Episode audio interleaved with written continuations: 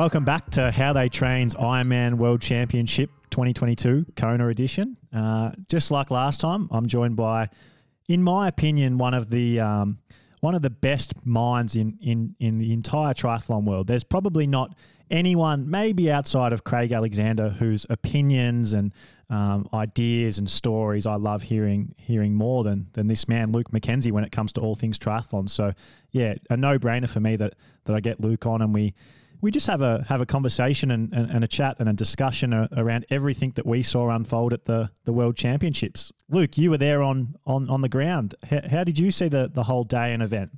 Oh, thanks for the intro, Jack. I know about about uh, that the mind there, but yeah, I'm, I'm definitely you know have my opinions about the sport and definitely a big fan of the sport. So uh, yeah, it's always good to get on here and uh, have a chat about how things went. And uh, yeah, it was an awesome event over in Kona this year uh, to be back after three years, and you know to, for the buzz of you know the Ironman world to to finally uh, to finally have its day. It was it was really fun to be over there, and um, yeah, we we had a great time watching.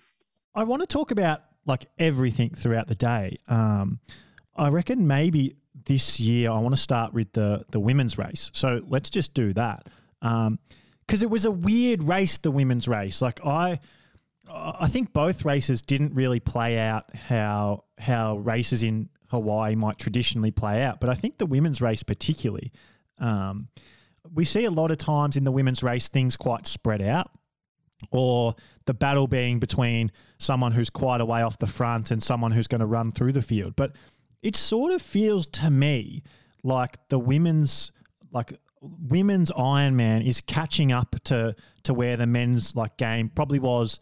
I want to say like 20, like in the mid 2010s. Like it feels like it's getting to that point, and then like um, you know, in five years' time, it'll we might have a women's race like we had on the weekend in the men's race. It doesn't like the women's racing at the World Championships always felt to me like it was sort of back where the men's was in the the the late 2000s where the field was a bit more spread out didn't quite have the same depth. So you didn't have these like insane races where you know you might have 10 people who can win the race um, at, at, any point. It sort of and and this race to me I think a lot of talk in the lead up was that it was the strongest women's field of all time and and I sort of agreed with that. And maybe the first time we'd had such a, a strong five or six women who really no one knew who to pick. Like I was watching, looking at, at everyone's picks before the race, and and trying to make my own. And I just couldn't nail who I thought was going to win. Like I, I, I, doubted Daniela Ryf in the past and was like, well, maybe I shouldn't doubt her again. So she has to be my favourite. But I think Annie Haug can win. I think Lucy Charles can win.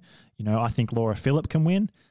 I didn't pick Chelsea Sodaro to win. I thought maybe she could finish on the podium. And then yeah. and then how it unfolds, you know, like it was it was like Daniela didn't get away the way she we thought she could. She caught up late, but the effort killed her. And and then you know we see Anne Haug five minutes off the off the lead out of T two, and everyone's like, well, it's surely it's Annie Haug's race to lose now. And then Chelsea Sodaro got to the lead 10k into the run, only three minutes back off the bike, and she the race was over. Like the race was done at at 14, 15k. I sort of turned to the person I was watching it with and thought, it's done. Like Chelsea's just hmm. won. We don't. I'm pretty sure we can stop watching this now. And yeah, so that's not how the women's race usually plays out. Someone, you know, who just rides, comes into T2 in second or third, couple of minutes back, and then takes over the run and, and wins pretty comfortably. Yeah, no, I, I totally agree with you. I think the the depth now of the women's field and the no clear favorite is definitely what's made it super exciting in this last year or two of uh, Ironman distance racing. I think, you know, you look back over the years, you've always had that one super dominant lady that has, you know, really had multiple results over years and just it was always they would come to Kona and you would know that they were on lock for the win, whether that was a Chrissy or a Daniela in the past or you know going right back to the Paula Newby-Frasers and it that's that's definitely changed now. I mean, you, you get to Kona and you you see these women's list, and I was the same as you. I mean, I didn't dare doubt Daniela again after doubting her in, in Utah, but there was something that I was feeling too that it just it felt a lot closer and it was going to be a lot uh, you know, there's going to be a lot of more names in the mix throughout the day. And, and you know, I think the way that Lucy races too, I think having her there now really taking the bull by the horns at, at, in the swim and the bike and really making these these women chase, I think that's probably what's also driving it as well. Whereas I guess in the past, a lot of the the Kona races, if you think back to when Rinny won or you know Daniela would come through on the bike and the run, but but now we're really seeing a new age of women's racing where um, you know you've got Lucy and uh, Lisa Norden, Fenella Langridge, all these all these women that can really swim and bike, and it's really mixing it up with taking the the race on early in the event and not really um, you know coming down to who's got the the best run. Um, but yeah, in saying that, I mean, I think you know you look at Chelsea's result. I mean, her second ever Ironman event after she she raced in Hamburg, and for her to um, you know to put that race together, but such a well-rounded race. If you look at her splits and the way that she raced it, she was never really out of that top five, 10 position all all swim and bike, and then and she was just right there in contention off the bike. So um, yeah, no, like what you said, I think you know, given that there was so many women um, close in that in that first couple of hours of the event really made for some some spectacular spectating. I think like the thing that stood out to me. So what I've been saying is that the men's race was better than the women's race. It was a funner funner race. More happened. Um, I think it was it had crazier performances across the board, um, and and so there's that. And so that got a lot of focus, and and everyone was focusing on Sam Laidlow and Gustav Iden and Christian, and I get it. But what I didn't want to get missed amongst that is, despite that, Chelsea Sodaro had, in my mind at least, the most dominant performance across the weekend. Like she, I think it's, I think it's a bit. Like I think people are focusing on the fact that she won on debut, um, and and you know like she sort of come out of nowhere, and that's the narrative. But people are like, I don't know if people are fully understanding how how she won that race. Like on a day where every single person in that field had a, a, a run so far below what they're capable of. Like Annie Haug was the next best runner on course and she went 258, which is like, in my opinion, that's a solid eight, maybe even 10 minutes slower of what we know Anne can run. Mm-hmm. And then like, you know, Lucy Charles, she came second and she she ran 302 or 303, I think even. And and you know, like um, Laura Philipp was running through the field to, to finish fourth. She didn't even break three hours. This is mm-hmm. this is like not fast running for these girls. They're all capable on on you know a course with slightly easier conditions, running much faster than that. But Chelsea Sodaro ran two fifty one, and could she? There's just like no doubt in my mind she could have ran faster if she had to. Like she just looked so easy compared to everyone else. That's why it was like fifteen k in the run. You're like, oh, she's just won this. You could just she never looked like she struggled the whole the whole marathon. She looked like she started the run fresh and finished the run fresh, um, and and she ended up winning the race by eight minutes, which is mm. crazy. Mm. Like to me, that's crazy on a on a day where every single like female in that race was blowing up and capitulating on the on the run. Chelsea didn't. She negative split, Luke. Like, yeah, that's blows my mind. Like, she was so far ahead of all those other girls on the run. It, it like, it, it's almost like hard for me to understand how that happened. Yeah. Well, I think I think what you got to also look at too is that there were a few athletes that probably did have subpar runs he, here this year in Kona, but you also got to look at the fact that some of these women are riding up to 10 minutes quicker now as well. I mean, an Annie Haug of four, five, six years ago probably wouldn't have ridden a 440 odd bike split. I mean, and this is what Danielle has also pushed a lot of these women to do is to really up their game on the bike. And so in doing that, what she's uh, essentially done is made a lot of these women override. And then in turn, they're not actually performing to their best for the run.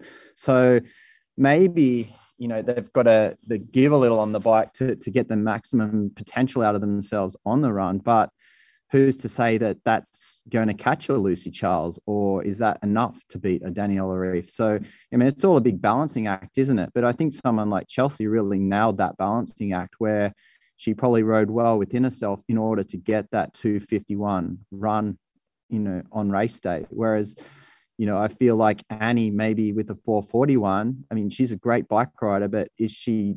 I think she had the second fastest bike split. Maybe. I mean, is she the second fastest rider in that field? Probably not. And then so in turn, she probably hasn't had the run that she was capable of.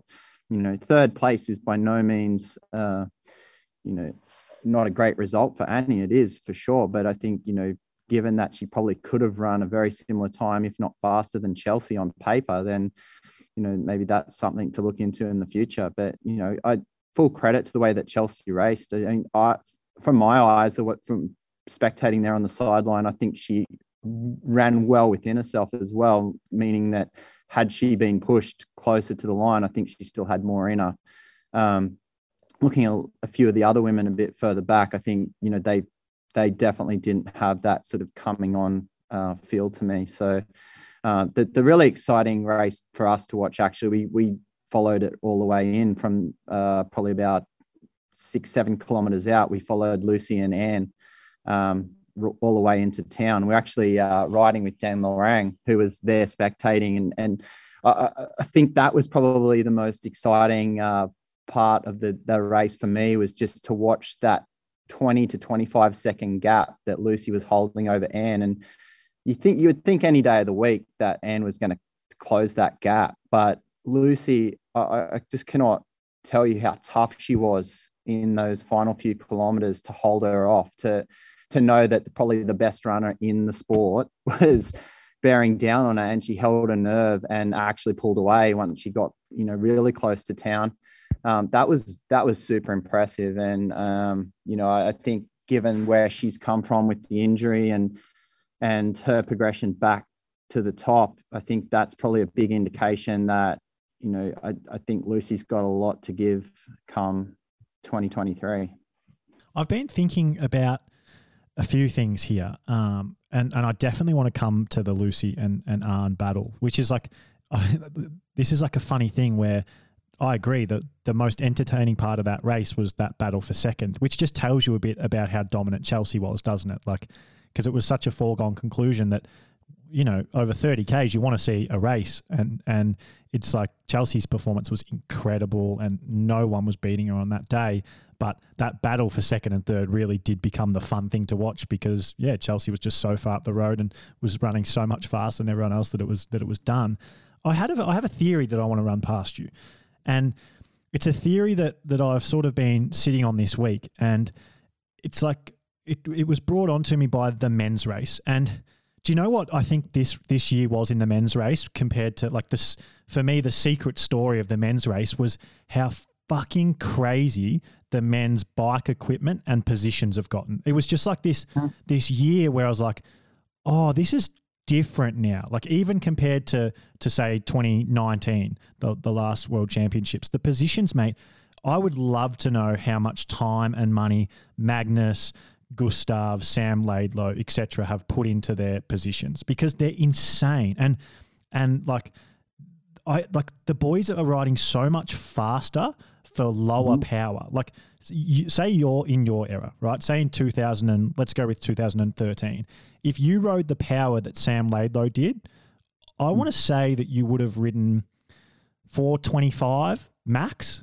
Like Yep. I don't think he would. Maybe not even. Maybe like 428, and he rode 404. And then it's insane. It's insane. I don't. And, but I don't think it was like a, a power thing as much as it was. He's just his position was just like he he has one of the best positions I reckon we've ever seen in in in triathlon.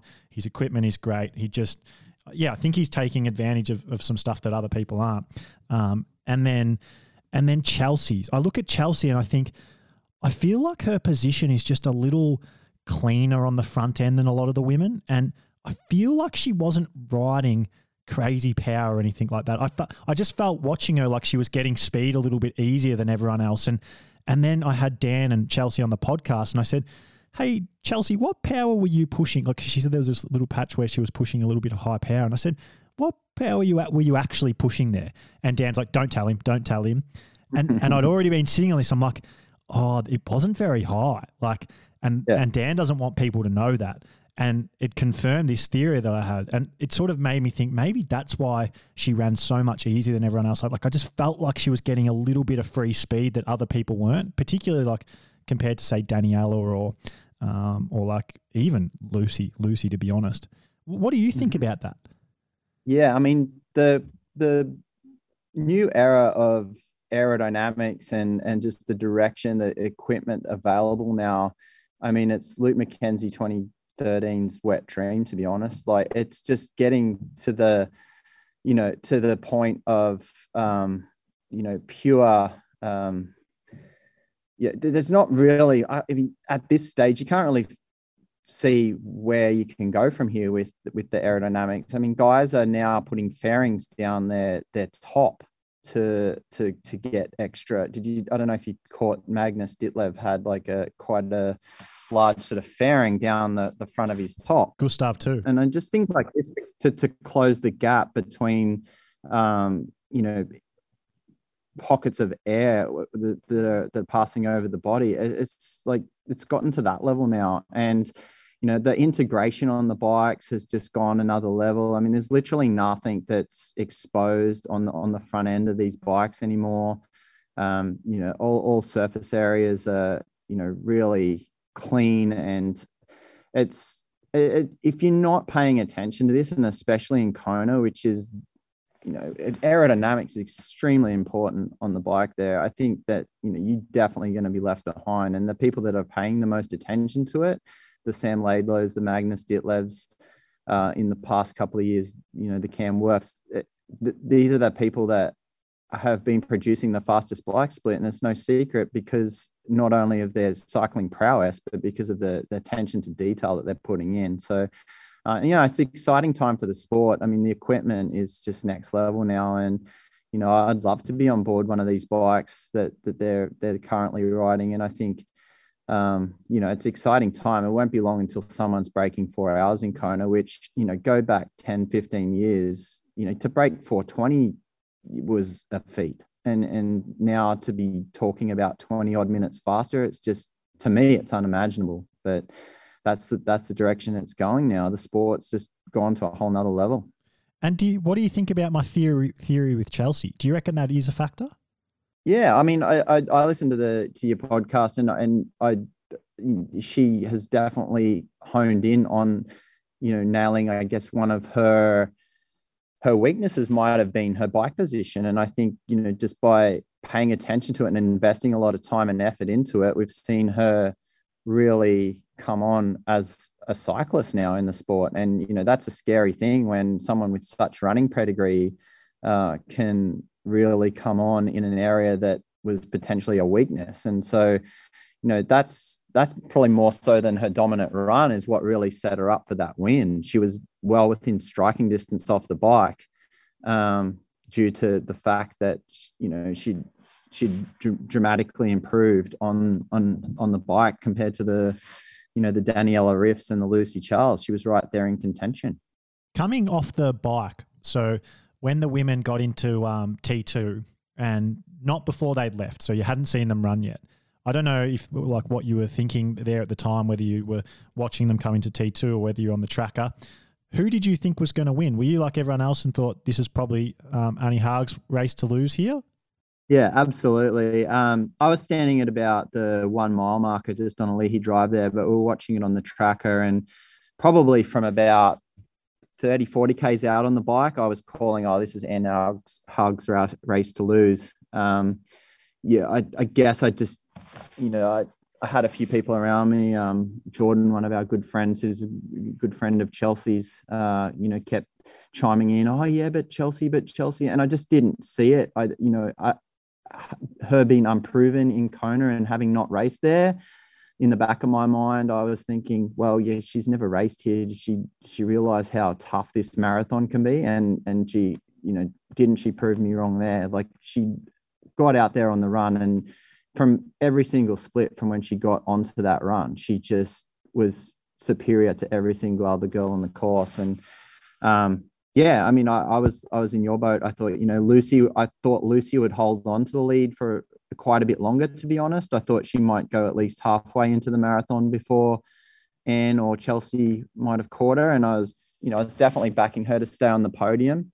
Um, but yeah, no, the, I was very surprised uh, that Anne didn't make a more of an impact earlier to to catch up. Um, you know, especially on Lucy, it, it, took her a very long time to sort of reel her in. I just, like I said, I think the the bike just took it out of her. But yeah, no, hats off to Chelsea. It was it was a it was a very smart race, and and I think a, a very confident race for someone that you know you can always go into to uh, your first Kona with a bit of sort of uh, trepidation, and I think she just you know she went in there with the mentality of well let's just see what happens.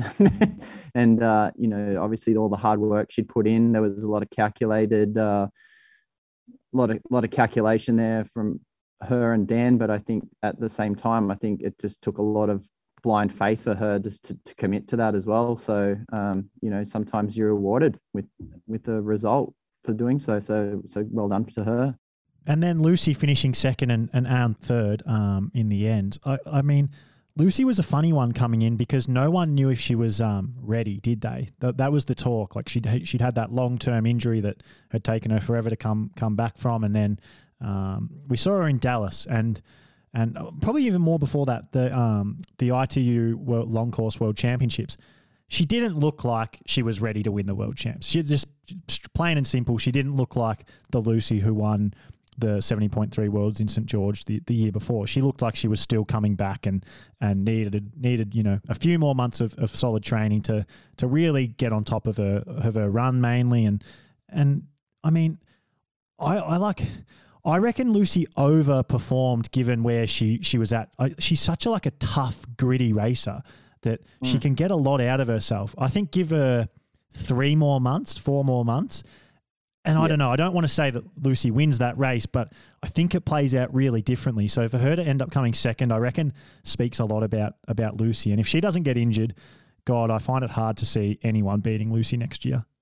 Yeah, no, I think she definitely played above her average in this this event. But um, like you said, I think it's she's probably not hundred percent yet, and that's that's probably the scary thing. And you know, I I I'd picked her for my podium purely based off like say a TO factor where TO ended up coming second in 19 off the back of injury where you know someone that's been on the podium and knows what it takes and let alone an athlete that's also a pace setter like Lucy you know the benefits of being right up the front of that event knowing that everybody's chasing you all day. I think that that plays a lot on the on the mental side of things as well and and there's that that growing confidence throughout the day um, that comes with with that lead. And i think that's where i i, I saw her strength is it, wouldn't be a, a, bluffing her way through it by any by any means. I think just the the position that she's in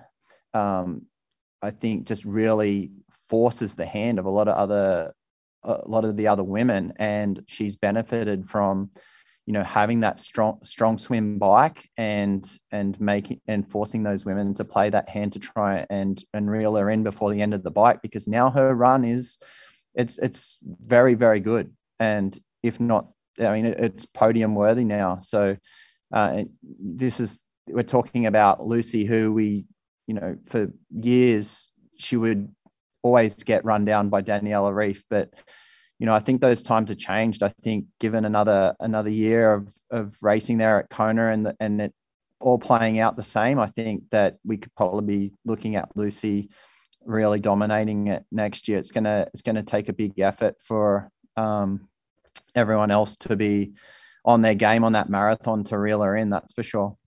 And I want to come back because I've got I've got some stuff I want to talk about with with Anne and and and Daniela particularly, but I think the other big story of the female race was like um, the penalties.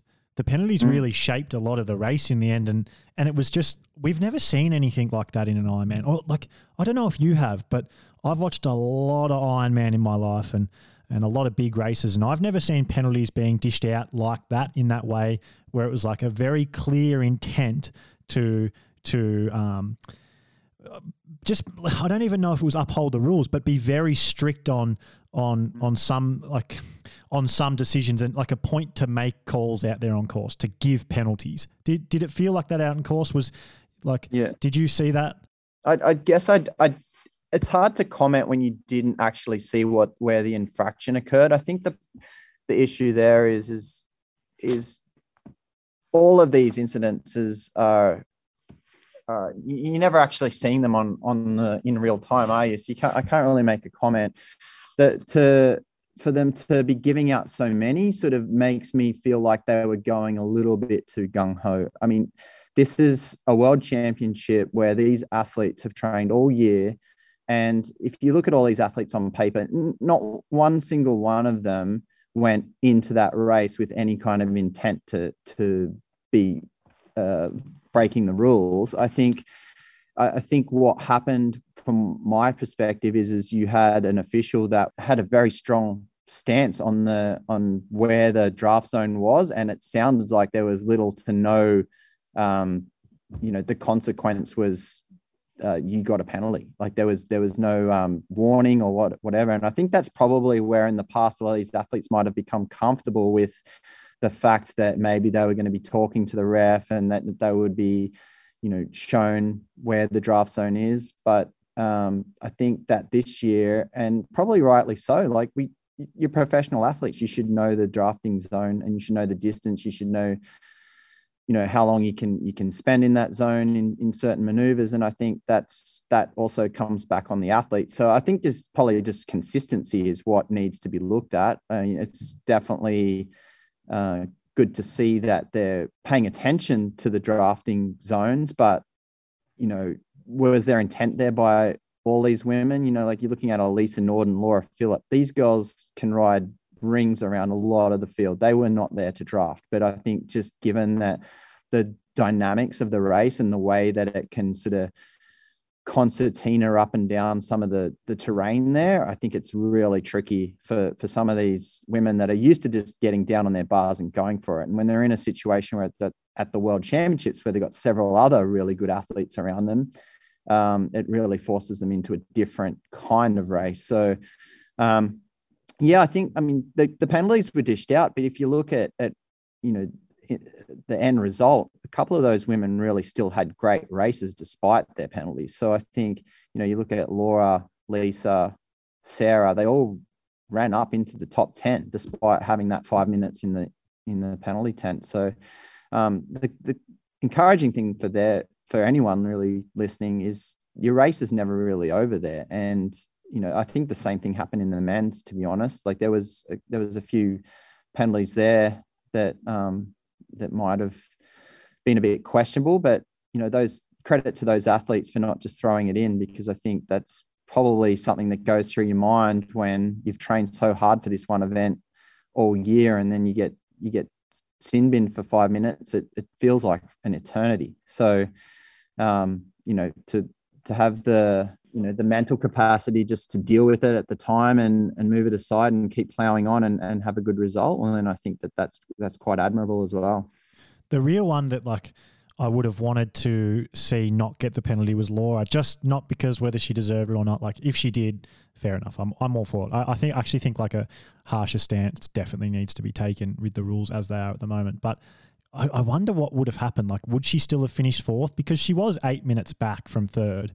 But mm-hmm. it's just, you can't, it's not as easy as that. Well, five minute penalty, eight minutes back would have still finished fourth. Like, we all know that's not how it works, just with dynamics on the bike and, and and just like where you sit in inside the race, it, it just doesn't play out quite that cleanly. It would have been interesting to see how she how she um, how she how her race played out if it didn't happen. And there's a few like things that were interesting inside that.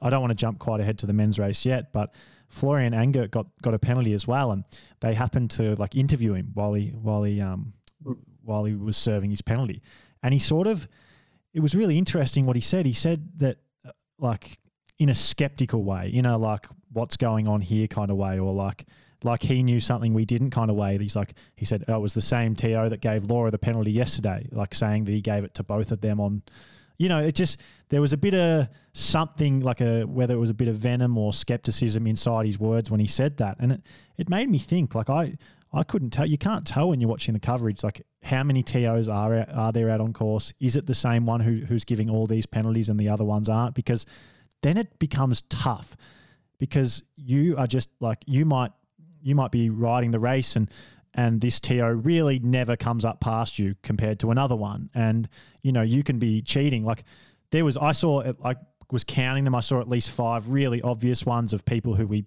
we know aren't there to cheat. Like Braden came right up into a draft zone, like got a meter behind and, and then dropped back, which you're not allowed to do and is what a lot of people got penalties for and didn't get called. And he's not alone. Like it's so inevitable that ha- that ha- that kind of thing happens once or twice in a race. It's like, some common sense has to be used. Yet Magnus Ditlev did for that exact same infraction. So yeah, it's it's a little bit luck of the draw, which is quite frustrating because yeah, I mean you want consistency, don't you? And and whether you know one one ref's sort of view on a situation it might differ to another, and I think that's where you know Ironman could probably really sit down and and have a really good hard look at how you know how everybody's officiating and how that it's going to impact the race. I think that you know I've been you know I I got called for a penalty in uh, what year was that 2016 um, after I'd spent a good like half an hour on the front of the group that I was riding with, um, only for to be passed by by an athlete, and because that athlete had to expend so much energy going past me, it took it took quite a while for them to get get past me. But you know, I I literally had to slam on the brakes, only to look over to my left and see a TO. And all that TO, I'm I, I swear, all that TO saw was me slamming on the brakes, and they were like, "Well, penalty." I was like, "But hold on, did you just read the race?" And I think that that's where possibly, you know, if we're going to have TOs that are sitting within groups, I think that you know they've really got to read the race like that as well and, and see you know is there intent there? Is there you know is there something that's you know maybe just doesn't add up for that exact split second? It, it's very very hard to you know you can't just be wishy-washy about it can you? So i think that it just needs to be um, needs to be addressed. And i think you know a lot of these athletes and they're, they're calling for 20 meters and we've been calling for 20 meters for you know, i still talk like an athlete sorry. Um, we forever we've been asking for 20 meters out in Kona and they will, they just don't do it. But until they have 20 meters, I think it's going to be something that comes up year after year. And so uh, maybe this might be the the turning point. You know, this was probably definitely the the one year that sticks out in my mind that that the penalties really played a part in the race. And I think that they're they're probably going to want to have to look at it going into next year to ensure that it doesn't happen again. So, yeah, I mean, 20 meters, I think in Kona would be great. And given that with two race days, everything's a bit more spread out, I can't see why it can't happen. It's got to be 20 meters. That's a no brainer. That's the one change they need to make next year. 20 meters on the bike. And I don't know, Ironman put some of that billion dollars they have into some technology that, that means it's the technology just, exists too, Jack. Like yeah, the, the RaceRanger technology that they're working on. I mean, maybe even next year, just run it as a beta program and don't actually officiate off it, but just 100% get it out there, see how it works, fine tune it. Otherwise, I mean, we're going to get another 10, 10 odd years down the track and we're still going to be in the same position. Yeah. So, you know, every everywhere else in the in the triathlon world has really caught up with technology and yet we're still we're still, you know, you, you look at a football game or or anything, you know, pretty much every single decision now goes to the video ref, whether it's the most obvious, you know, situation in the event or not. They still go to the video ref just to make sure. And, you know, this is these this is people's livelihoods too. You know, I really sympathize with the athletes. It puts a lot of time and effort to be called on, you know, someone's, you know, someone's opinion. It's you know that probably hasn't read the race properly too. It's it's it's definitely a frustrating situation. It's just the thing. Like I don't want to harp on about this because I talk about it way too much, Luke. But Ironman and uh, Ironman don't care about the pros as much as they should, and they don't like there's so many ways we could make this sport better for the professionals. Like the money coming in, uh, you know, and the money going like put being put back into the pro race. It's like it's not great. And you know, this is this is one example of like 20 examples we could use of this. But the technology, you're right, it's it's sort of there and like why don't they just put it in place in a few of their big the, their big like um like Cairns and Frankfurt and and those kind of Ironmans and again not officiated off it like you said, but if they can sort of start nailing that across a few races this year and or, or next year and, and then maybe the year after, I don't see why we couldn't have that in in two to three years time if they because if they want to spend money on that and make sure it's it's good, like it'll happen. I mean, we don't have like Ironman don't have the money of F1 for example, but like look at the technology that's out there. Like you can make stuff like this work super easy if yeah. you invest no, in it. I, I, I totally agree, and you know I think you know it, it's it's been the same way for a long time, Jack. You know, Ironman have their their business plan, and it's very hard for them to to deviate from that. And you know, obviously now we've got a you know we've got two race days now. That this it allows for more people to to be in the event, and and but you know just down to things as well as you know for years they said, oh, we can't fit any more people on the pier. We can't fit any more people on the on the pier, and then all of a sudden this year um, there's a separate pro transition on Palani Road in front of the King Kam Hotel. Um, of course, they could have fit more people on the pier because there was more space around the pier. So um, I think there's a lot of things that you know I think could be worked on on the Ironman side of things to really, um, you know, I think that the, they've done a good job in separating the two races, but there's definitely um, some fine tuning that needs to be done with that if you're going to, you know, essentially double the fields. I mean, you're going to have a lot more people out on course as well, and over two days. So you, you they need to start really um, nailing these things now. And then what I said I was going to come back to, I've got a, I got two big calls. Anne Haug and Daniela Ryf will never win an Ironman World Championships again. Mm. What do you think?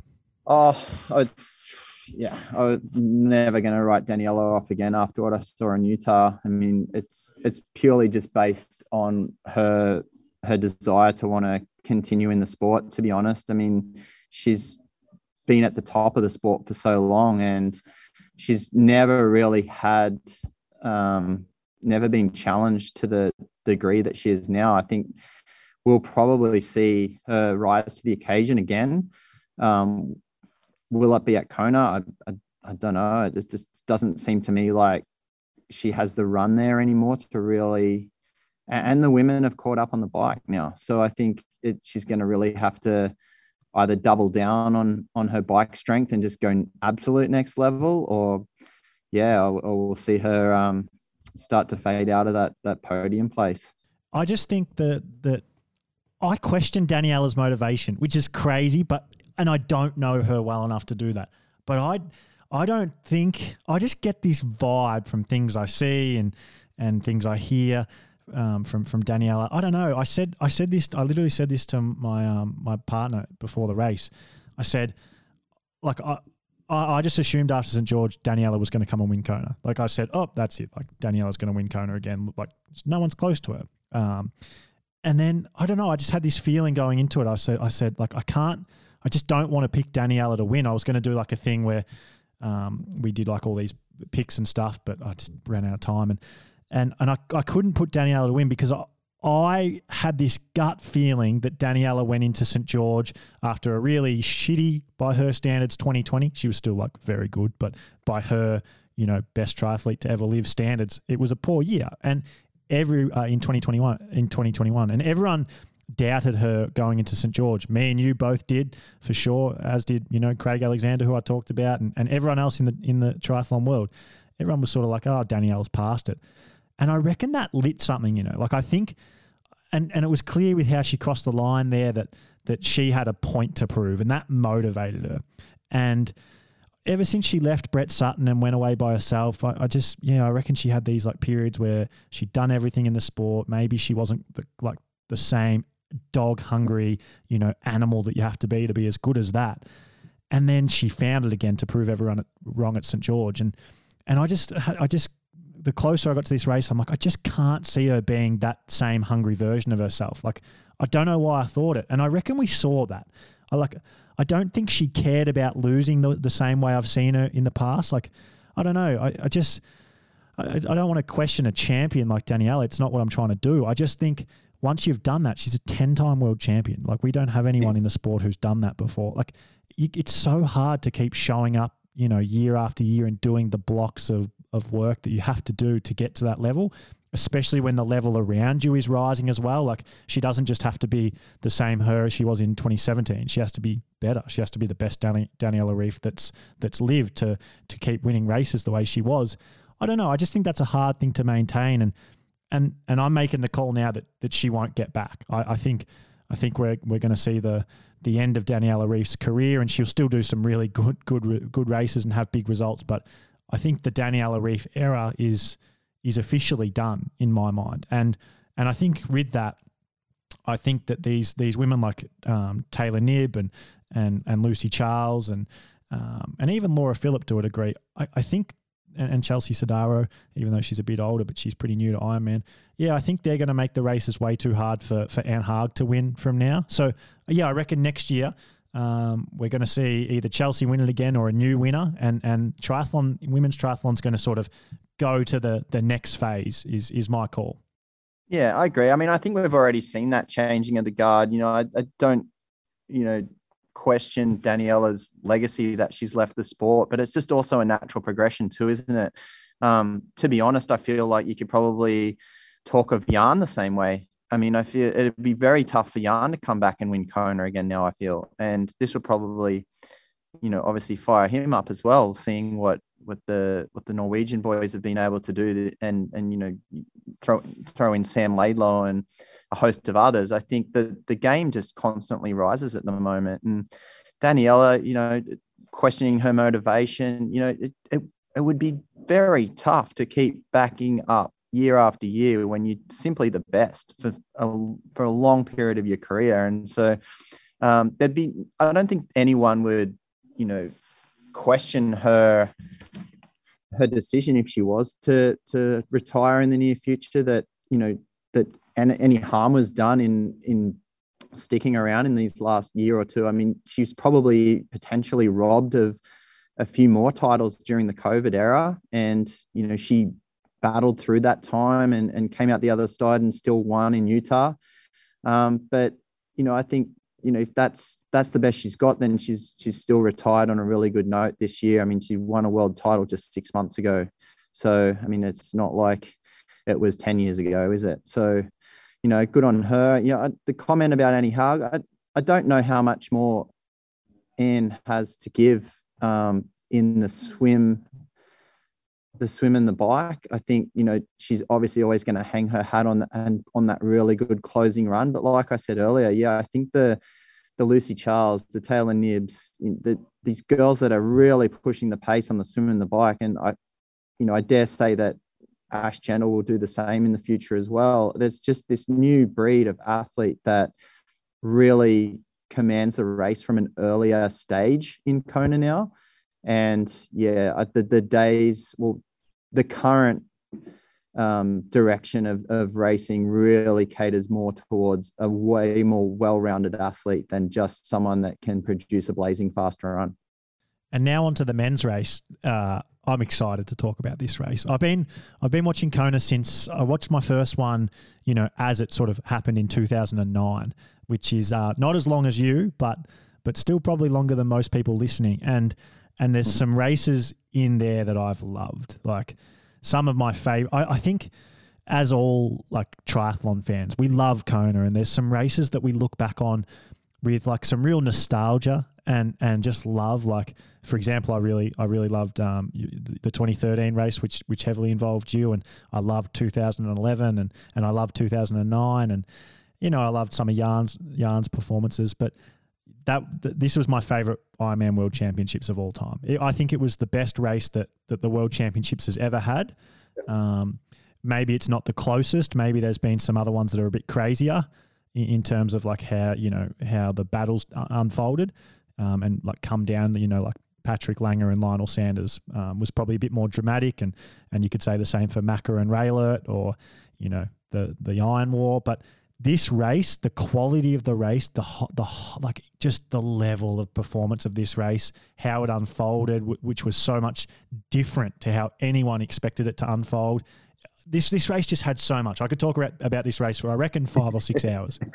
Yeah, no, there's definitely a couple of episodes in this this event, Jack. But yeah, I was the same. I mean, I was in Kona. It was the first year post my career watching Kona in 2019 when uh, Jan produced that amazing performance to win there. And in my mind, I thought, geez, this is going to take a long time to top this kind of dominance and just speed of the of the event. You know, it wasn't that long ago that Crowie held the record at 803, and now we're talking over 23 minutes faster. Like it's just it's absolutely mind-boggling that just in half a generation, or I guess it's a generation, that the the leap forward is the biggest we've ever seen, and that's there's just so many factors that go into that. But I think that we, we are now seeing the we're really only now seeing the true potential for the Ironman distance in this last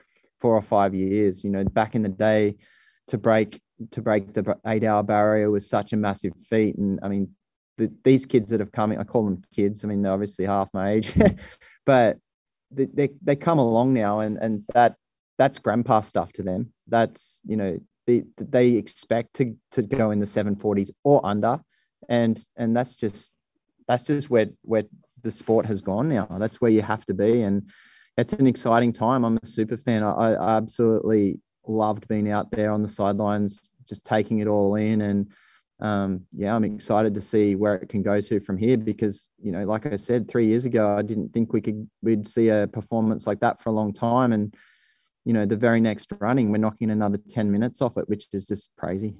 What you've just said, then. Um like makes me think of something that Max Neumann has told me since the since the race finished. By the way, Max came fourth and finished eight minutes ahead of Jan Frodeno's course record that you're talking about. As watching it at the time in 2019 and thinking, "Fuck, that's going to take some some years to beat that." Maxi Neumann comes out and beats it by eight minutes and comes fourth. He doesn't even get in the podium. Pat on the back. Yep. Yeah. No, no, one even insane. knows his name still, um, despite yep. that. Pretty crazy. And he said to me, he said like we're just not scared of the distance anymore. Like the mm-hmm. distance mm-hmm. and and Ironman uh, doesn't scare us. Like we go out there and we race it like it's a seventy point three or you know, the, I think there's like been a progression, hasn't there? Like 70.3s now get raced like their Olympic distance, whereas there was a time where people were a bit scared of the 70.3 distance as well. Like not not in the same way they ever were of, as Ironman, but it didn't get raced like an Olympic distance race. But but now 70.3 World Championships is literally just a longer Olympic distance race. Like it's fucking insane the speed they're they're racing at there, and and now. Ironman is sort of just getting raced like how 70.3 got raced you know, five, six years ago. They, the boys are just going out there and they just attack these races. They're not scared of blowing up or they're not scared of they're just not scared of anything in the in the race. Like they they they they train in a way that that is like to take the race by the horns and, and go fast. Like they you like exactly what you said. They 730 is just going to become the norm so fast for mm-hmm. Ironman. You're not going to be able to win a big Ironman in unless you're doing it in 730, which is like fucking crazy. And and this race really showed that. And and the two boys up front, like Gustav and Christian, obviously Sam Laidlow in there in the Norwegian sandwich, but they've changed this sport. There's no there is no question in my mind that that it is single handedly on the Norwegians what's happening at the moment. Yeah, no, I totally agree. I mean, I I think where we're seeing this real, I guess, huge jump in performance in the last couple of years is is purely uh, centered around the Norwegians and the way that they're approaching the sport. And I think they've really brought such a high level of science with them across to the Ironman distance racing that just wasn't there even 10 years ago. I mean, like we were, we're talking about guys that are, are, racing it from the gun now, whereas back in the day, I mean, I know from going to Kona back in the, the 2000s and, and even 2010, 20, 2012, you, you showed up and there was a, this element of like survival at Kona where I feel like existed and it was it had been there since the inception and it's still there but now there's this this another breed of athlete that is beyond that. They're not there just to survive it. They're there um you, know like i said to absolutely race it from from the very word go and they they know their absolute limits in every single discipline to the nth degree. And I think that the, that that kind of science behind it has really driven the performances up. I mean, just to, uh, I was really uh, interested to witness. I was actually staying out where the the Norwegians did one of their prep sessions just a week out from the race, and and for these guys to be now coming into the Ironman World Championships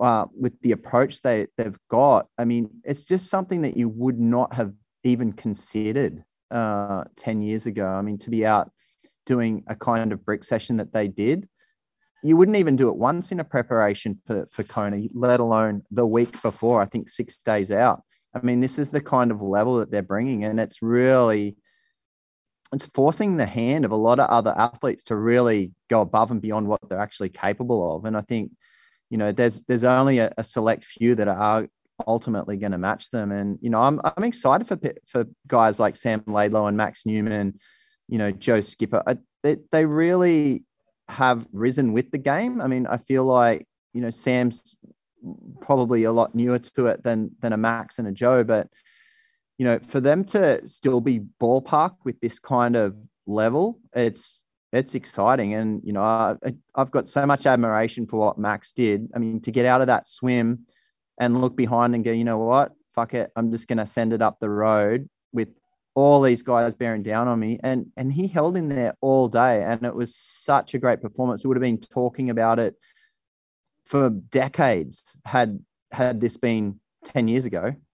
Yet it was only enough and i only say only enough to yield a fourth place now which is just it's it's crazy i mean he, he's the best performed aussie athlete in kona by an absolute country mile now and you know it's just unfortunate for for Max that, that that this result didn't come any other year because I mean he, would be he'd just put him into another stratosphere. But yeah, that's the level.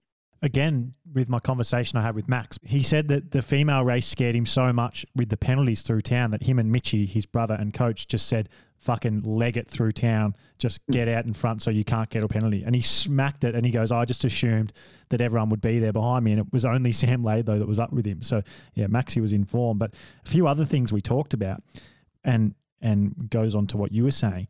The Norwegians, they're like they're fucking smart, right? They're nailing their science, this like um, culture that they're bringing to triathlon, like the the they have a whole team dedicated to, to high performance. They live and breathe it year year round, like every day, year round. They're they're just not doing what everyone else is doing, and people are going to have to adopt that if they want to if they want to keep up. But they they're also just smart in other ways, like.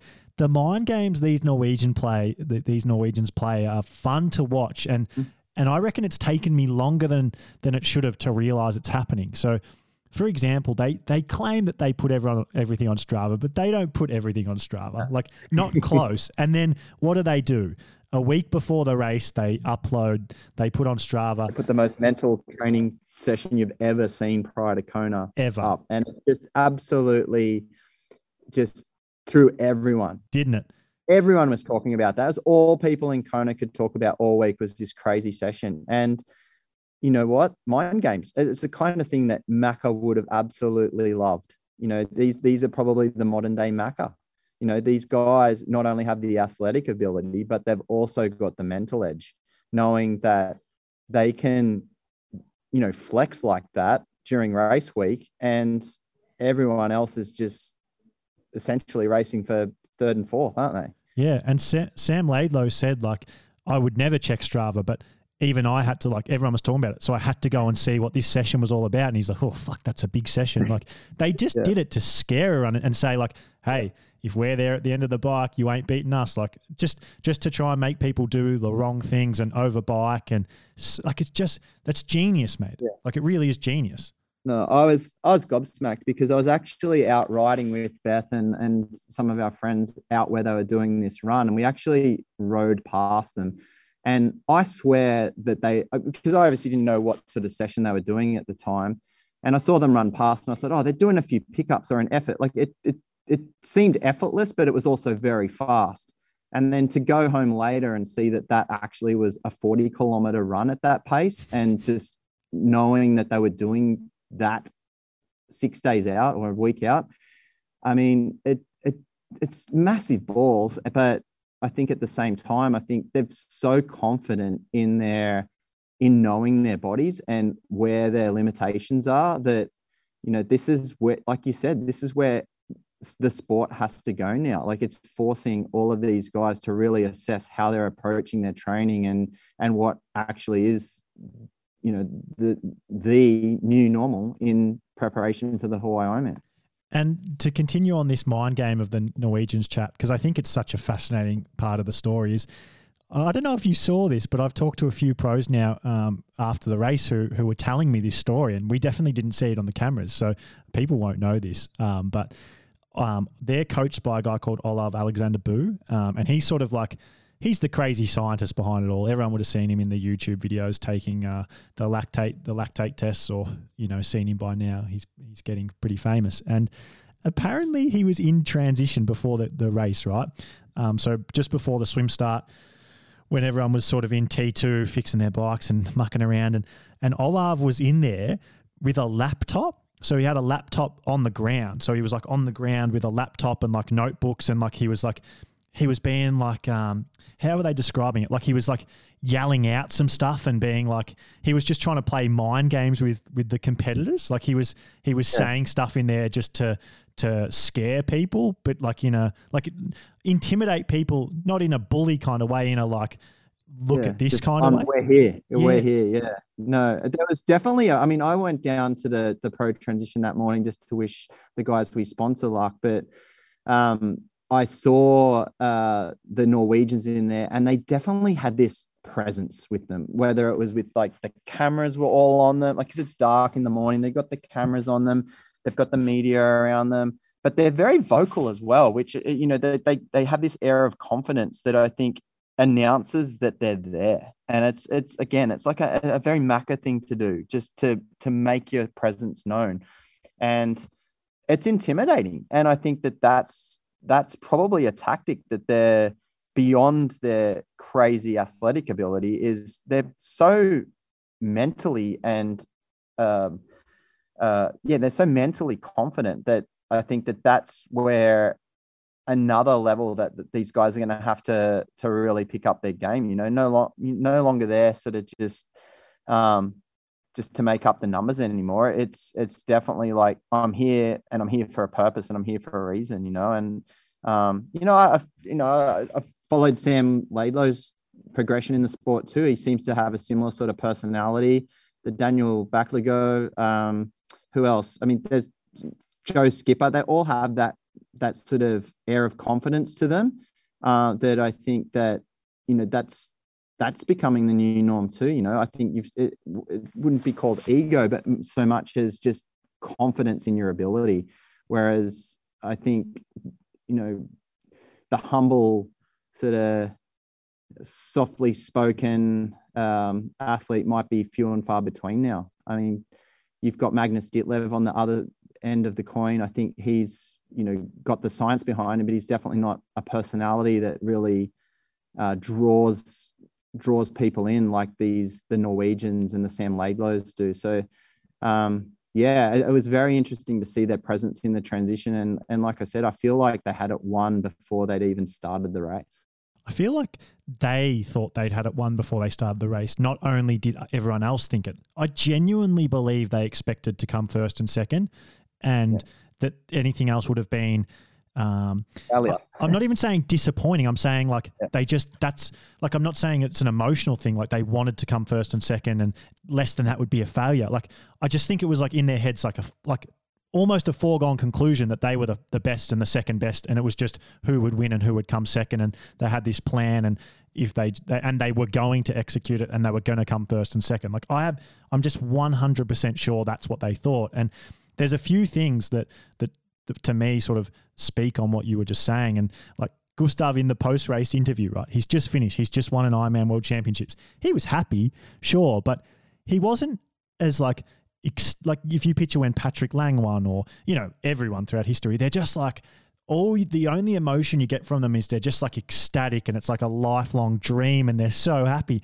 I didn't get that vibe from Gustav. I got this No. vibe of like, yeah, like I expected that, like no big deal. that. On to the next, and Christian crossed the line in third, and he they sort of just like they didn't embrace like we've seen teammates or friends cross the line in similar positions, maybe not first and third, but very similar positions, and just be like so emotional, like holy fuck, like what did we just do? Yeah. And they were just like, yeah, like they didn't even really care, and and then Gustav like. One of the first things he says was like, has a crack at Christian. Christian like makes a joke like, come second. how yeah. he should have come second. Like he's like basically like shitting on him for running poorly. That's what he was doing, like in a very not in a mean way, you know, like a very best friend training partner way. Like what the fuck, like you like how why did you run so shit in the last ten k there? That's like. And that would be the banter between them. I've got no doubt.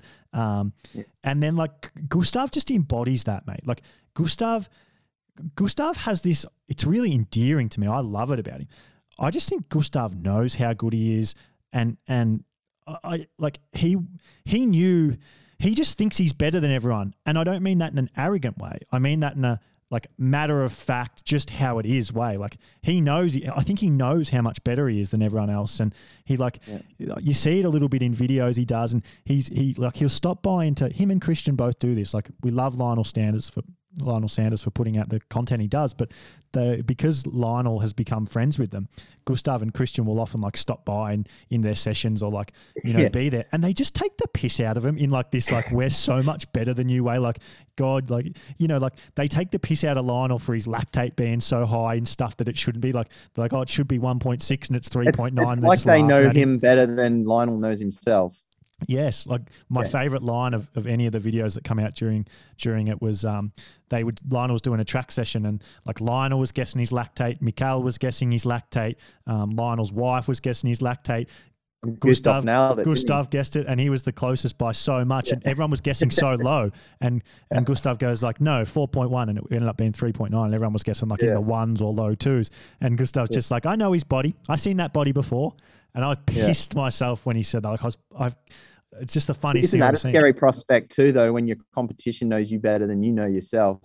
Like they they're just so dialed with the science of it and how to, you know, how to read their bodies that they can actually also read their competition's bodies better than they than than their competition. So yeah, I mean that's the level that you're dealing with now, and that's that's how they've you know they've gotten to the top of the sport. But yeah, I like you getting back to the to the emotion of it. You know, it, to me, I mean, a little bit hurts my soul to see someone cross the finish line at Kona and win it and just not truly celebrate winning that race. You know, you, we saw Sam Laidlow come across in second and he was just, he, he was beside himself. He, he had achieved essentially like a lifelong journey to get to that point. I mean, he probably didn't expect to come second and you, you saw that emotion. It would have been really cool to see that from Gustav as well. But yeah, when you when you are so good, that's what you come to expect. I guess that's the emotion. It's just, yep, done, tick, next.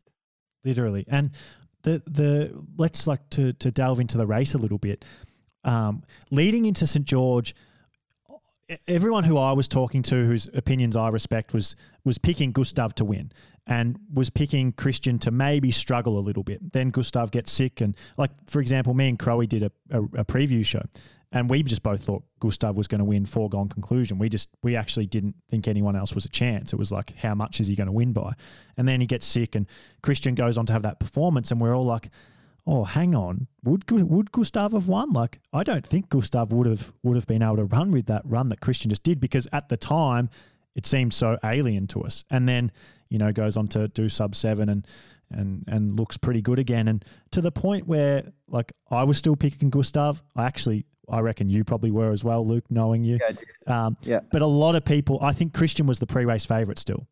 Like I really do Yeah. think if you had have if you had have asked every triathlon fan, pr- probably Christian was just the favorite. And and it, like it's funny how it had changed so much, maybe because of um, Christian's St George performance.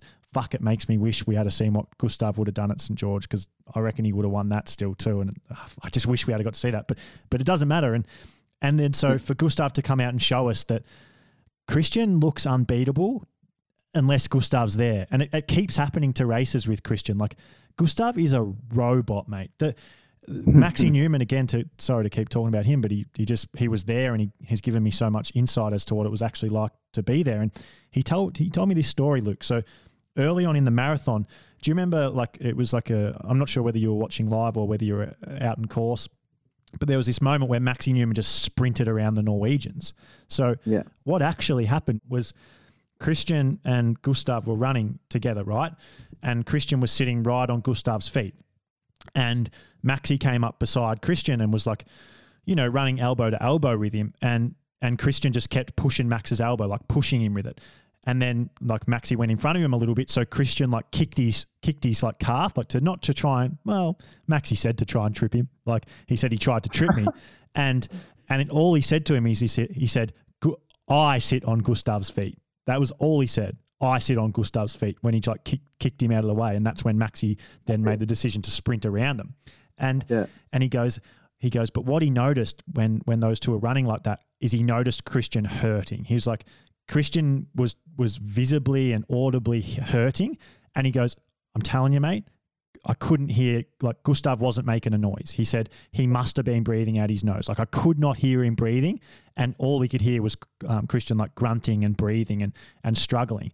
And he's like he sort of said like he thought to himself at the time that like oh Gustav's going to win this, even though he was still in the race a little bit. Do you know what I mean? Which is pretty crazy. And it looked like that watching it. It looked like Gustav was just holding on, holding on, just hitting numbers, rotating, like taking turns, swapping turns. And, and you sort of knew, you're like, when Gustav explodes, this race is his to win. And sure enough, it, it ended up happening exactly like that. And that back 10K he did was like fucking wild, mate. And, and to run 236 and off that bike they did. And, I believe he won that a little bit more comfortably than than what it looked like. I'm not sure your opinion on that. Two minutes ahead of Laidlow, who definitely made him work for it. But yeah, I, I like I still think there's more more in Gustav than that. So pretty pretty crazy. I agree with you. I think you know I, something in me thinks that Gustav is better suited to Hawaii and the and the Ironman distance just that little bit more than Christian. Even though on paper I think Christian probably has the engine. There's just something about maybe Christian has like a brashness to his racing where it, it seems like a little bit more um, bull at a gate, sort of not as calculated and as controlled as what you often see out of Gustav. I feel like Gustav sort of makes the right decisions tactically, literally every time. He, he when he wants to go, he goes, sort of thing. Whereas, yeah, from the outside looking in, I think Christian just seems to want to just inflict pain on people from the get go, without considering the tactics of it. And I think you know, like just speaking to you know what happened there with Max, you know, things like that. I, I, you probably wouldn't see that same sort of reaction from a Gustav. He would not be. He, he doesn't seem to be as phased with things like that, and I think that you know there's there's that element of calmness to to Gustav's racing with good calculated decisions that seem to be well when they're racing head to head coming out on top. Um, and like I said, you know, when it comes to you know when it comes to 70.3 racing or maybe even Olympic distance racing, you can probably get away with that a little bit more on, on Christian's side. But I think why uh, Gustav seems to be coming out on top, you know, each time they go head to head in these longer races is is probably just because of the tactical decisions that he's making and just racing with that calmness. There's a, there's like I was thinking about this as well because there's no doubt that's true. Hey, Gustav's tactical nous and ability to read situations calmly in a race that when you're in them can seem quite quite chaotic. Like these decisions, they seem very easy to make watching, but when you're in it, you don't have the same information. You just you you're you're not think cognitively you're not there the same way you are as if you're watching it and it looks so obvious and like and you don't really consider how hard it is to make decisions like that and then execute them. But he does just seem to never make a mistake in a long course race. I, I actually, I don't think I've ever seen him make a mistake apart from back in like 2017 or 18, but 17, where he raced 70.3. I think Dubai from memory.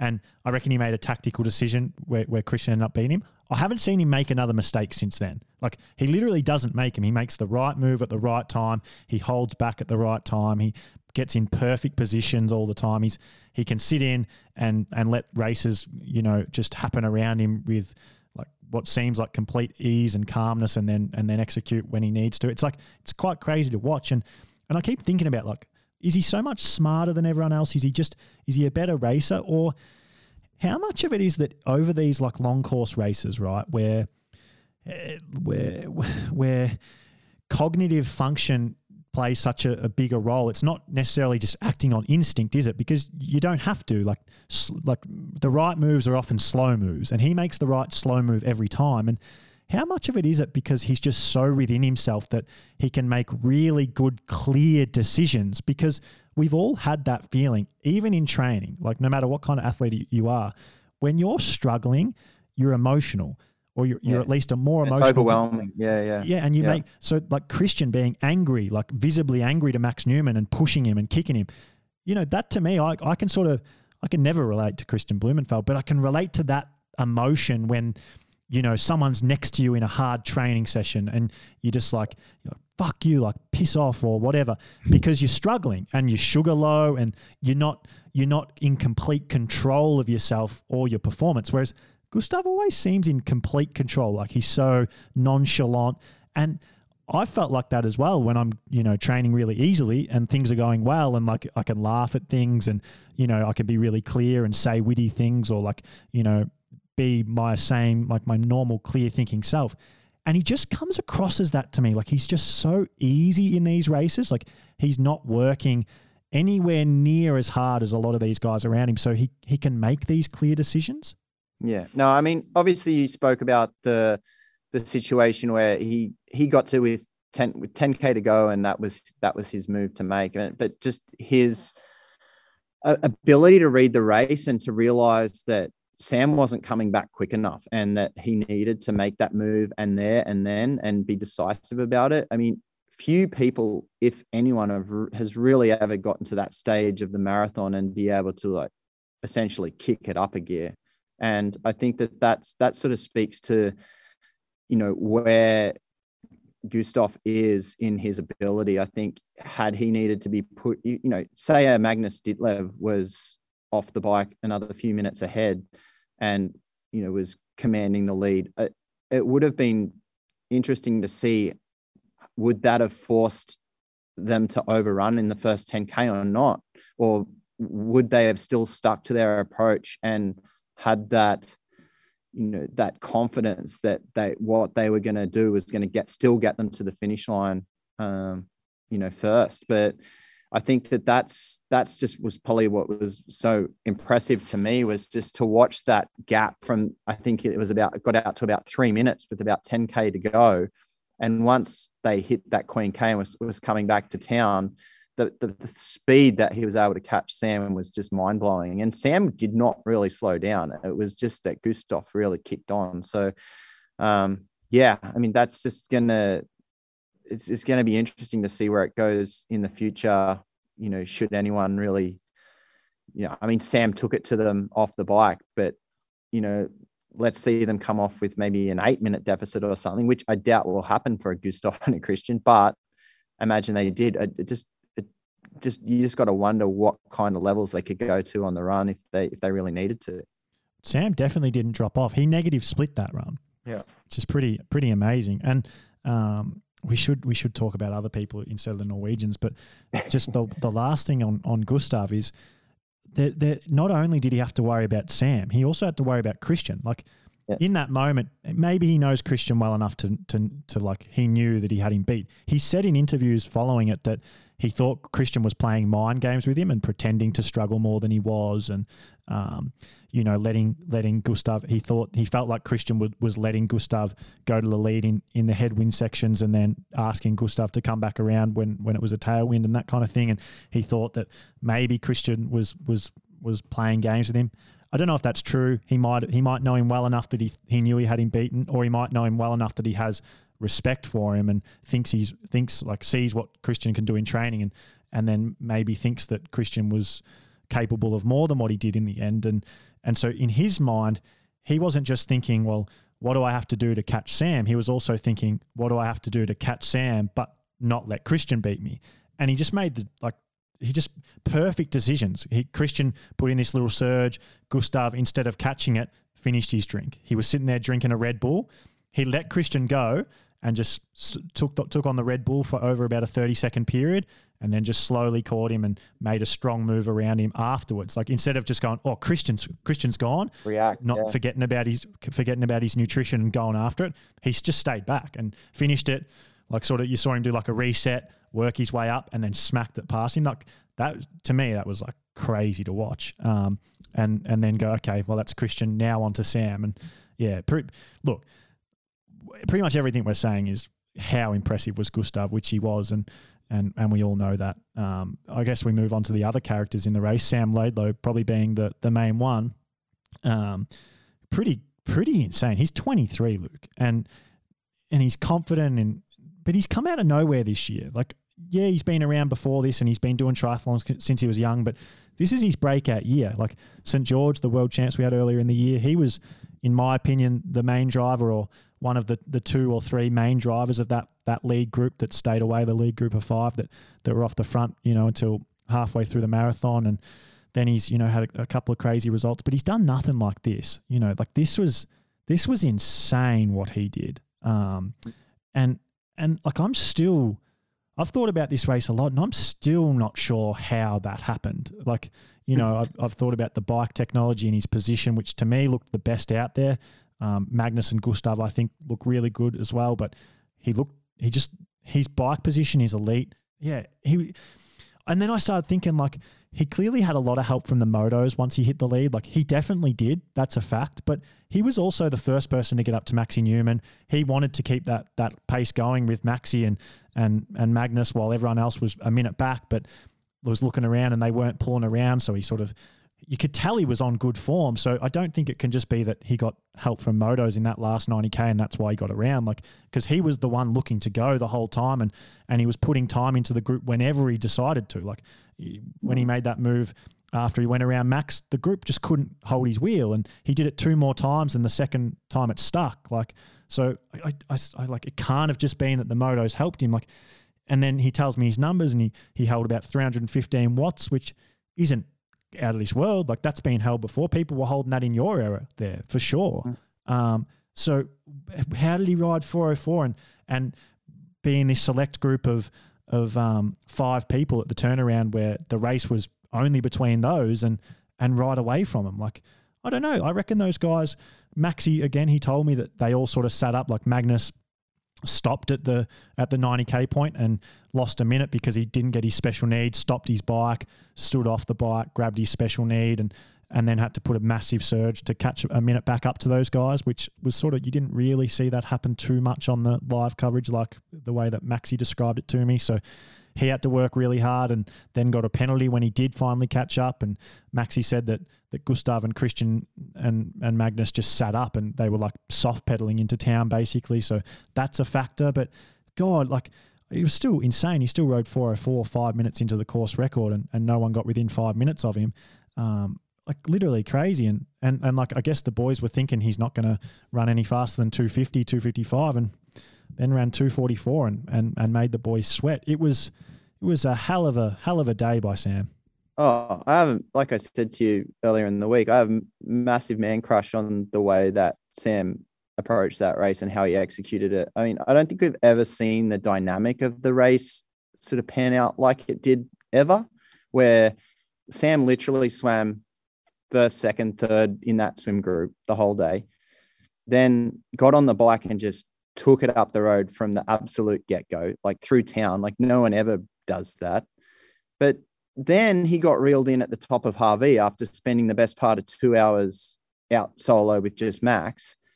Um, it's very rare that then you, you would then just waltz away off the front again to come into the transition with such a commanding lead. Like it would just, we've never seen the dynamics of the race pan out like that. Um, I wasn't out on the actual bike course so much as in town, but you could not have asked for more ideal conditions to ride fast with essentially no wind on the way out and a tailwind on the way back. So it's going to take a lot of, I wouldn't say luck, just the, the weather played a big, big factor. And it would be highly unlikely you'd ever get a day like that again in the very near future. So it's, it's, I mean, the conditions really played a factor there. Um, but you were speaking to the motos, and it's not so much the moto so much as the the aura around leading that event. And I know, you know, I've done it myself in the past. I know Chris Lieto was a, a guy that was sort of in that position. Commanding that position and having that lead in that event and having that media buzz around you, having that helicopter above you, uh, all the motos buzzing around, it just dulls the pain and you are able just to go to another level. And the confidence that comes from seeing those splits go up and up and up only fuels you to keep driving forward. And I think that's what happened with Sam. And seeing those splits to Gustav and Christian and Max keep blowing out and blowing out, um, that just built confidence for him through the day. And what it did allow him to do is just run a really well controlled early marathon uh, in order to really back end his marathon. He came home strong. I mean, he only got outrun by by Gustav in that last 10 kilometers, but the the way that he set himself up earlier in the race in order to really back end the race was also quite impressive. And yeah, I mean, like we said about Max, I mean, had this happened in any other race literally ever in the 40 odd years of this event, I mean, he'd go down in history as the greatest. But you know, it's just one of those unfortunate situations where you come up against a generational athlete and um, you know, Sam will have his time here again. I'm not sure he has the X factor to ever really compete with Gustav and, and Christian, but man, he is an exciting athlete to watch. So, yeah, I can't wait to see more of what Sam does. I mean, uh, he's very uh, fun guy to follow, and just the way that he approaches it, I think a lot of people can really relate. And I think that's probably a little refreshing too from the from the Norwegian approach. As much as those guys like to have a good time as well, I think Sam just sort of sort of essentially straddles both sides of the fence there. And I think that's what appeals to his fans as well. And then there was some other stories, like we've already talked about Maxi Neumann a bit. And uh, I mean, yeah, you, you feel for Max. Like Max is um Max like to my mind might be one of the most interesting characters in triathlon. Like no one knows who he is. He has six thousand Instagram followers, which is like pretty insane. And um he said like he he went to Sunny Coast seventy point three um, three weeks before Kona, and Ironman didn't give him a cent, not a single cent for for travel or accommodation or um, or to to to do the race, and and he wins it in like one of the better seventy point three performances we've seen on on Australian soil, and and then um, and then goes to Kona and breaks Jan Frodeno's course record by eight minutes and finishes fourth, and you know, like just no one is given max. Like people who who like Australian triathlon, and you know, for a little bit, there's probably like for a, a period during that marathon, there was probably people in like, oh, this is huge from Maxi Neumann. But sure enough, like the Laidlow performance and the Gustav and the Christian performance just completely overshadow it. And he's just like it, the day he's had has just been so overshadowed by other things that it like I just feel bad for him in a way. Like in a in a way, like he's he's just had the the best performance an Australian's had in Kona ever, and you know for him personally that would have been huge, and he must be so mo- motivated to to go and do more now. But yeah, like in a in a way, on the outside looking in, just like uh, Maxi Maxi can't catch much of a break here. Yeah, it's just his nature, isn't it? You know, like just from talking to him over the years, he's he's a humble guy and he just gets down to business. There's no no fanfare about it. And I think that that's probably the difference. You know, I mean, in this day and age of you know social media and YouTube this and YouTube that and Instagram this, it's it's just not something that Max has really jumped on, and probably to his detriment for his popularity in the sport because there's no doubt he's a popular guy. I mean, he's such a great athlete, but he's just not a big self promoter amongst the big self promoters. So I think that that's that's the difference. And you know, um, it, would have been interesting had he held on to a podium spot if he if he really got talked about a lot more. But I think the media were just. Def- I mean, the the way that Sam took on the race, the way that the Norwegians executed it, it was sort of hard to it was it would have been hard to to talk up Max's performances over performance over that. But um, yeah, like like you said, just feel bad for the guy because he's had just an absolutely brilliant race, done no wrong, and walked away with a pat on the back with the fourth place. But you know what? I mean, it's still the beginning for Max, and he's constantly showed up and put in such great performances at races like Cairns and um, you know all these other events that he's he's been racing in the last couple of years. It's, it's sort of only a matter matter of time until he does crack a podium there at Kona, and you know on his day he could probably win it if he gets a you know gets a um, you know a few things going his way and you know the Norwegians not show up next year. You know it could be open slather for some of these guys like Sam and Max. And it really was a race of those front four guys in the end. Like we know Magnus was there all the way through the ride, but Magnus had a funny old day where he like put in this fucking huge surge out of the swim to catch the group, and you wonder how many matches he burnt there. And and then again at the 90k mark when he again he pretty much put in the exact same surge again. Like then got a penalty. Like he cooked himself riding. Like I don't know. I, I don't know. Like if you just wish you could give uh, Magnus Ditlev Gustav Iden's racing uh, you know, Naus. Yeah, yeah. I, I reckon agree. you give him that, and he's perform. He's a podium getter on that day, kind of thing. Well, he seemed to do the same thing in Roth earlier in the year when he sort of came out at a deficit to Yarn, and he really just drilled it across to him, and but then sat with him. And so I think you know what seems to be his race tactic over a shorter distance doesn't really correlate to how he races his Ironman events, where he seems to want to make up his deficit as quickly as possible, but then is content to sit and that's that's his play. And like it's worked for him at Ironman Texas and and Roth, but it's it's not going to work for him given the pedigree of the running uh, of Gustav and Christian and, and these others when it comes to Kona. So I think Magnus will learn to utilize his strength and, and probably gauge it a little bit better in Kona. That was only his first attempt at it um, and he's going to go away. I mean, he he seems to have a very um, similar sort of approach the scientific side of things. He's very calculated, like the Norwegians. I think,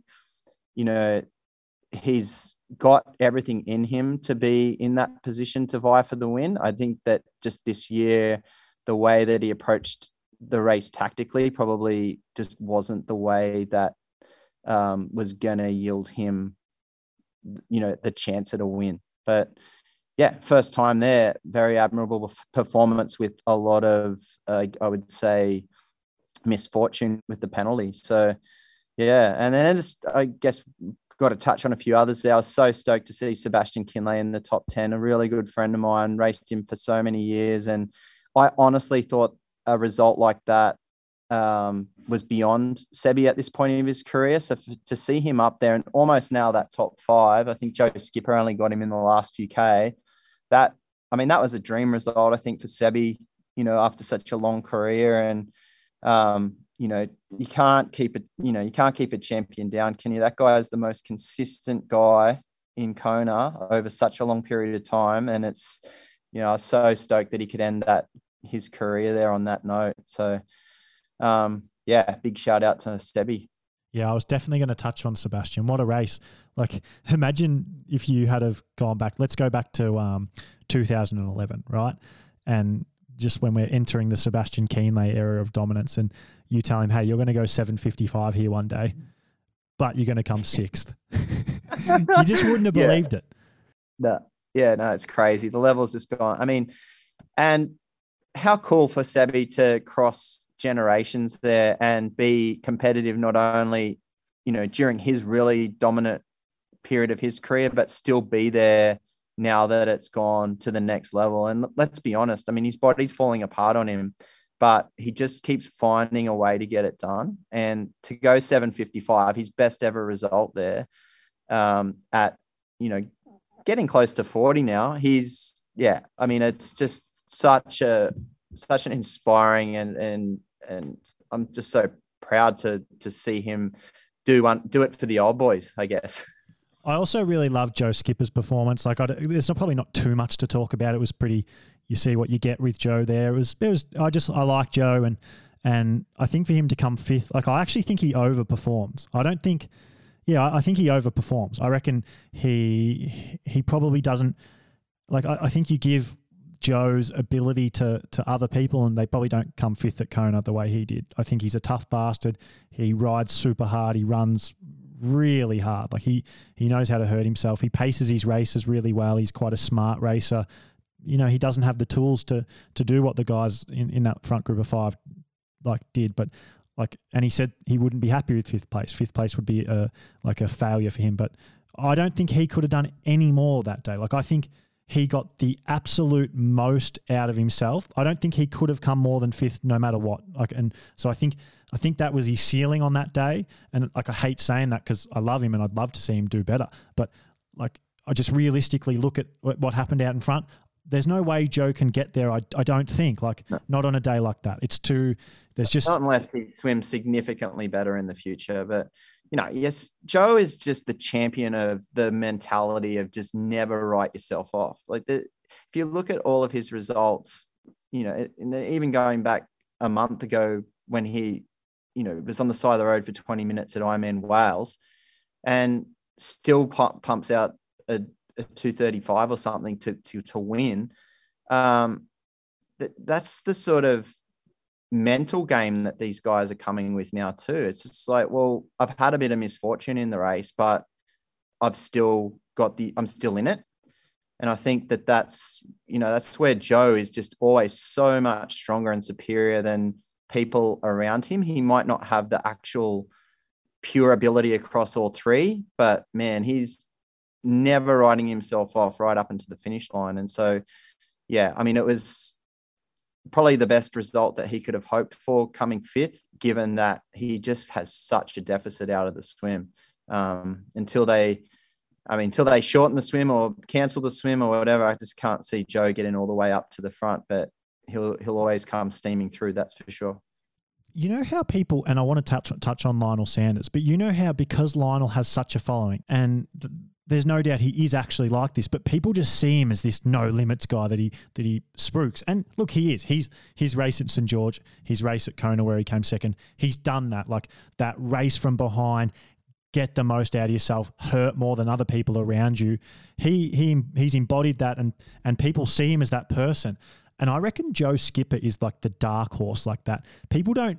I don't know if everyone sees Joe like that, but when I watch him race, that's how I look at him. Like he just hurts himself and he he rides so hard and and and hurts himself on the run. Like he is really he he to me he did what everyone thought if Lionel was going to have a good result, which he he didn't, and we'll talk about. But if he was going to, he had to race a certain way and, and come from behind and, and kill himself to get up there.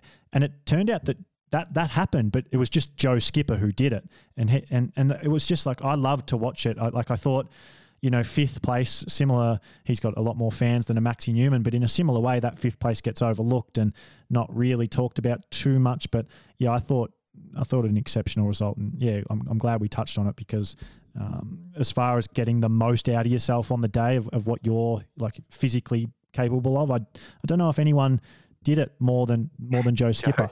So yeah, no, no, I agree. I mean, yeah, just any time that he's on a on a start line now, I think probably probably go back four, five, six years ago, people would have sort of written him off to to produce a result like that just based on his on his swimming ability and the way that the races were being run and won but um you know that this approach that the guys like Joe and Lionel have now and just the way that they can absolutely go deeper than anyone else in this in the field. I mean, I'd probably say that Kristian has that similar sort of mongrel to him as well, maybe. But there's very, very few people in the field that seem like they're willing to literally kill themselves to, for that for that result. And I, I, would put those three in the in in that um, category. So Joe being one of them, and and Lionel and Kristian probably a close second. So, yeah, well done. And of the 44 guys who finished, there's like so many more stories we could touch on. And I'd love to. Like, I would literally love to almost go down the list and just go guy by guy and story by story because there's a lot. And if you follow the sport, you know that like everyone who, who finishes of those 44, there's like a story you can tell about their race and some points of interest, but we just don't have the time. So there's really only a couple of other guys I want to quickly touch on. And I'm just going to make a same, the same call that I made with with Daniela and, and Haug. Patrick Lange's time winning winning Ironman World Championships is done. Yeah. He he's never going to win another Ironman World Championships. The the game's gone past him. His run isn't the strength that people thought it was. He's a fucking good runner. He's ran really well at Kona. People are, are doing it as well or better from now, and and I don't see him coming back and winning. You know, he can come top five, top six, especially next year if no one shows up. He can he can podium next year potentially, but I don't think Patrick Lange can ever win again. And and tenth place for him was I actually thought a pretty good result. Um, in a, in a similar vein, Cam Wurf, I like Cam Wurf's the second fastest Australian ever at Ironman uh, Hawaii now, so that's pretty crazy. And and finished finished eleventh. Um, I, I, don't think Cam can keep doing what he's doing and, and competing in the sport. He he would have to.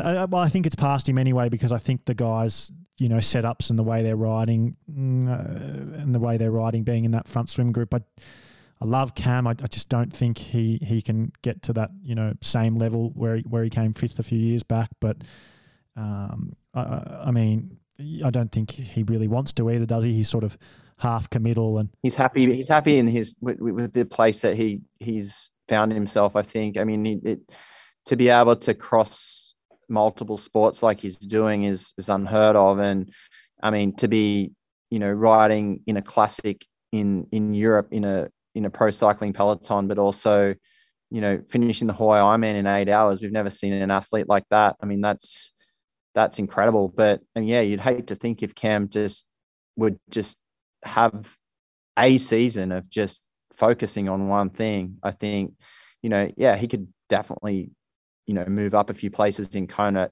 Has he got the ability to to win it? I I highly doubt it. I think just the game's changed now. I think there's too many guys that can ride close to him, and you know those guys that can ride close to him time wise are also swimming a couple minutes quicker. And so I think what was working for three four years ago, you know the the game's changed now. So yeah, I agree. I mean, it's just that's the evolution of sport, and that's what makes it makes it exciting, isn't it? You know, just the next generation supersedes the, the past, and um, yeah, it makes for you know for good triathlon watching. I mean, we've just talked about it for I don't know how many hours. well, I could keep talking but, about uh, it for at least yeah. three more hours, at least. Yeah. Um, yeah, yeah. yeah, but with Cam, he like he's living the dream, Cam. Like he's living his his like his literal dream. That I don't think he look. He'd love to win Kona, and he'd probably love to win a Grand Tour. I think yeah. he, he's like he's not going to do either of those things because of the the way he's going about it. But fuck, it's pretty fun to be able to go and ride for a pro cycling, the biggest pro cycling team in the world, and then and then like you said, go and just quickly become the second fastest Australian ever at Kona. Like, fuck, I, I'm super jealous of what he does. So hard for I, I, it would just be such a hard decision to go. Oh, I'm not going to ride on this pretty massive niche, contract. Not, and, not many people, or no one has done that before. So to be in that, close, yeah, yeah, it's amazing. Uh, and yeah, there's other stories. I reckon. I reckon we won't touch on anyone else now, but um, yeah, I'm, I'm, I'm already looking forward to next year. As, as crazy it is, it's how we work. We sort of move on to the next pretty quickly. The the Norwegians are saying they probably won't be there, and which is quite funny. Like how many defending champions of Kona ever have sort of uh, gone like, yeah, I don't turn their back on it. Yeah, yeah, like oh, yeah. whatever. Like it's not the most important. I like it's not the most important thing to me next year. That that's never happened yeah. before. Pretty crazy. Don't you just wish Jan you could get one swing at these guys and you know and just have that sort of absolute you know event. All of them on the start line all healthy all at their best shape. It's just it's probably not going to happen now which is disappointing but um, yeah it'd be interesting to see if even Jan can come back next year to the level that he was prior to his injury and prior to covid. So yeah it's uh it's the nature of the sport isn't it? You know the the, the the champions of the past they they're there for a long time and then there's a new wave comes through. So we're just right at that very crest probably both at the men's and the women's right now of the changing of the guard. The Jan Frodeno one's like really interesting because I hate to doubt Jan. Jan would be sitting back there believing he could beat these guys. He he believes I've got no doubt in my mind that if he was there and fit, he could have won. He would have won. He he, yeah, he believes that. And yeah. do we believe that? Well, that's an interesting question. I think Gustav beats him this year. I, I, I do actually believe he could have come second or third and, and probably would have. Um, mm.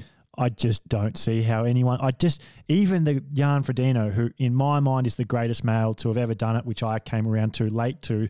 Um, everyone was sort of believing that a long way before me, and I was still holding on to the Alistair Brownlee train. But even Jan, I just think Gustav's better than him over that distance, particularly at, at Kona. Um, and he might have played it perfectly because there's every chance Jan wouldn't have won this year. He he might have. He might have proved everyone wrong and, and beat the Norwegians, but I think Gustav still wins. So if he's somehow managed to go insane performance to win in 2019, miss the the, the one year where he might not have won and, and damaged his legacy as the greatest of all time, to just then come back the next year when the Norwegians are focusing on the Olympics and simply cannot be at the level they were the, the year before at Kona and, and win it and retire as a four time Ironman World Championship winner. Like, I reckon that's a real chance. I I see Jan as potentially winning this race next year and it playing out perfectly for him with, with the Norwegians not being there. He, he definitely does just seem to just have the chips.